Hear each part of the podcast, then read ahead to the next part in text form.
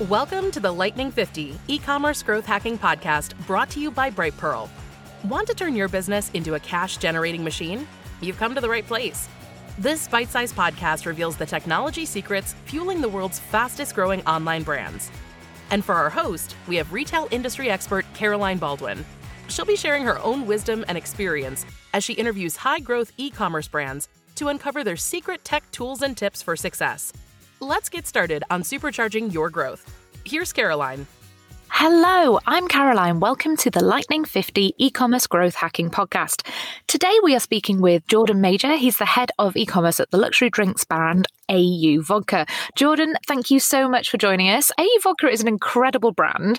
Um, your growth rate is absolutely outstanding. Um, but before we get into some of these uh, uh fascinating figures, um, it'd be really good if you explained a little bit to our audience that haven't come across your brand um, what exactly you do. Yeah, so obviously, thanks for having me on. We are AU Vodka. We are the UK's fastest growing vodka brand. Um, we've been going a little over five years now. Um, Charlie and Jackson, the founders, they did it when they were, I believe Charlie was 19 and Jackson was 22.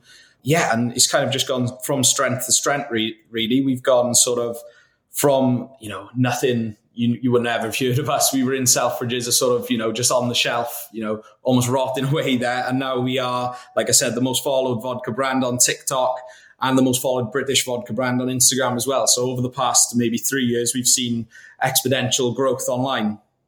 So, in terms of the actual uh, product itself, it's very Instagrammable, right? So, do you think that that's had like a, a lot to do with it taking off on social media? Yeah, definitely. I think you know it's, it's a gold bottle. It's quite iconic at this point in the in the UK scene, and I think it really grabs your eyes, and especially if you can put it in the right influencers' hands as well. I think that really backs up your point then as why you want AU over any other vodka brand.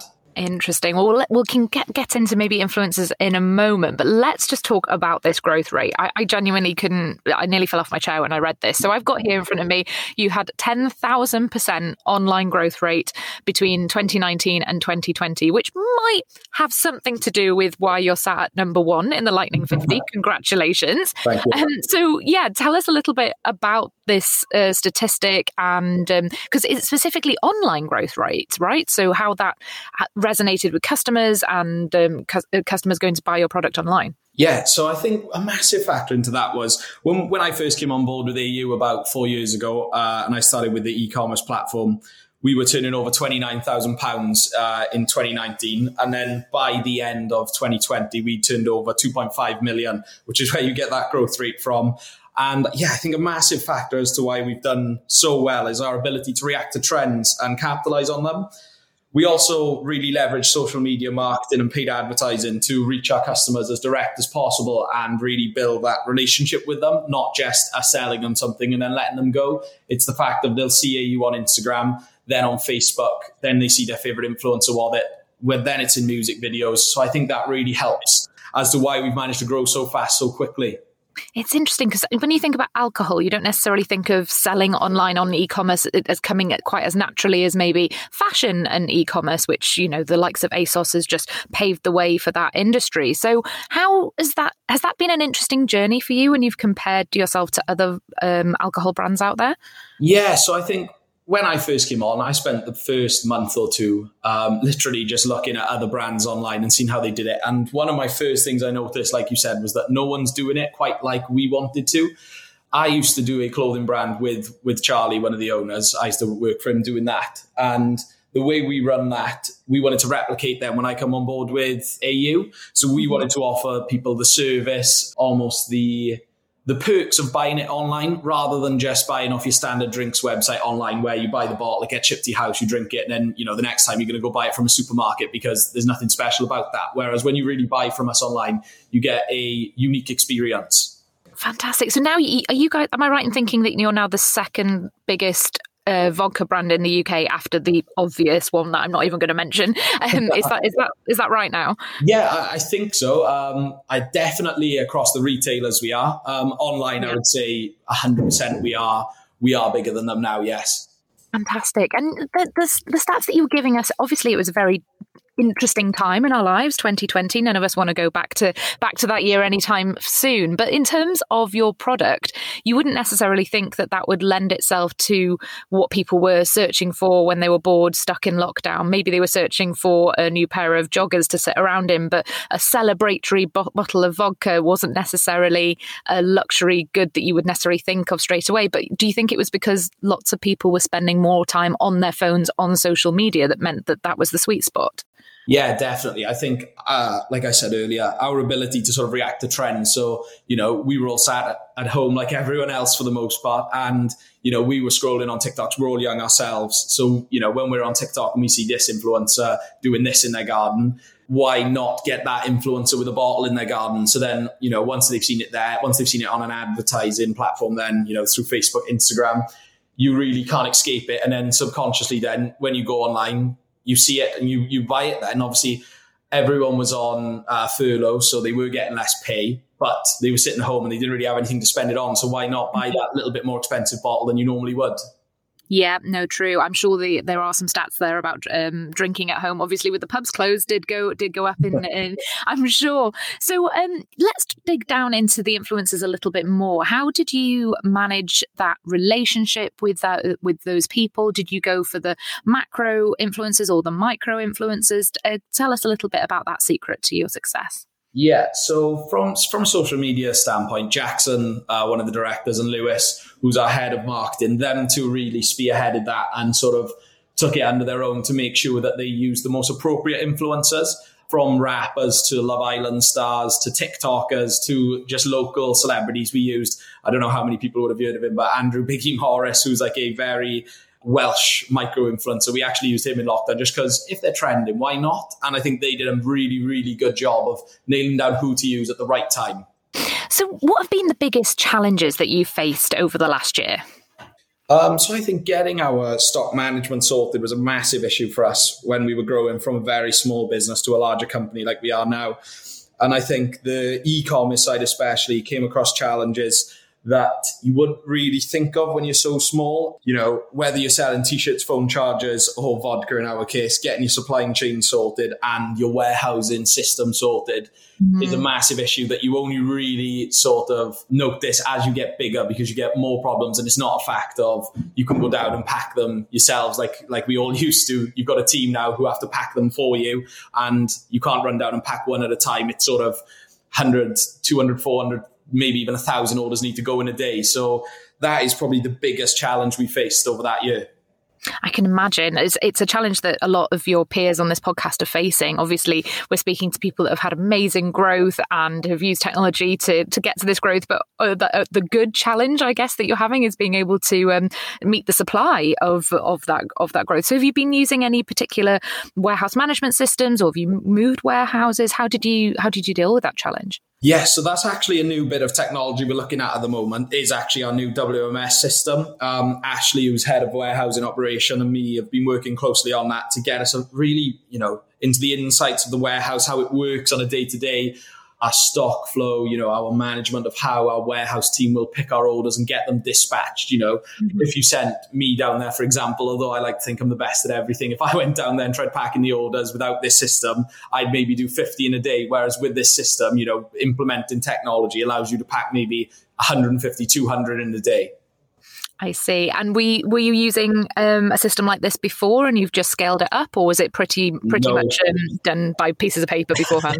yeah, we did it like the cavemen would have done it before. Literally, we were down there with sheets of paper blowing around, uh, packing orders. Me, you know, Jackson, Charlie, all the other guys we were at the time, we all literally used to go down, and be hands on, and pack it. So since we've brought this on board, I've definitely seen a massive uh, increase in productivity in the warehouse.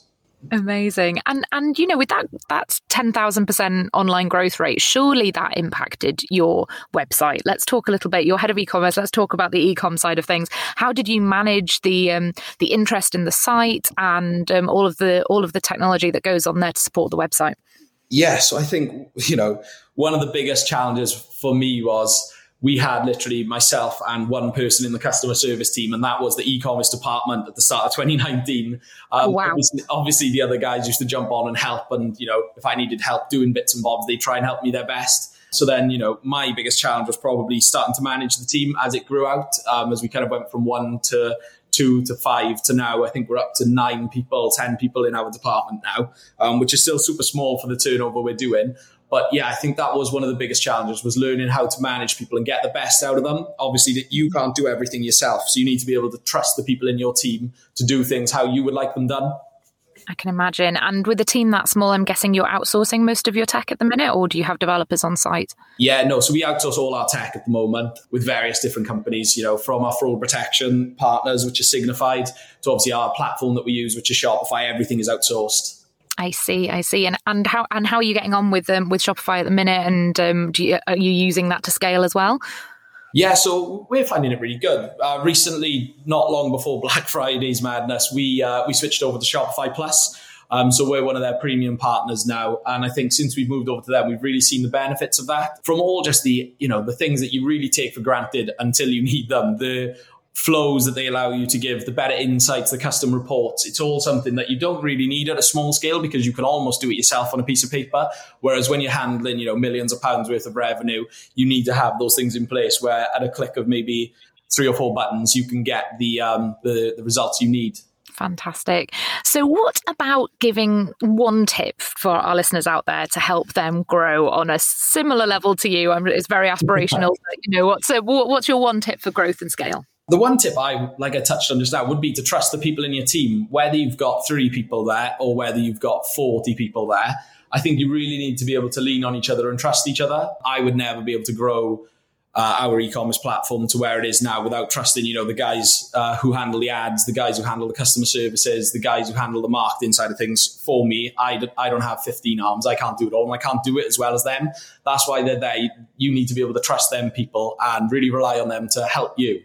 That's a really good point. And in terms of recruiting those people, how have you found that recently as you've been growing? Have you been able to find the right skills? I would say at the start we found it very easy because we're fresh out of uh, lockdown. Everyone kind of maybe thought, let's have a career change. Whereas now we're at the scale of everyone's heard of us. So we get thousands of applicants for jobs, mm. but not everyone's the right fit, especially when you're looking for a more specialist role.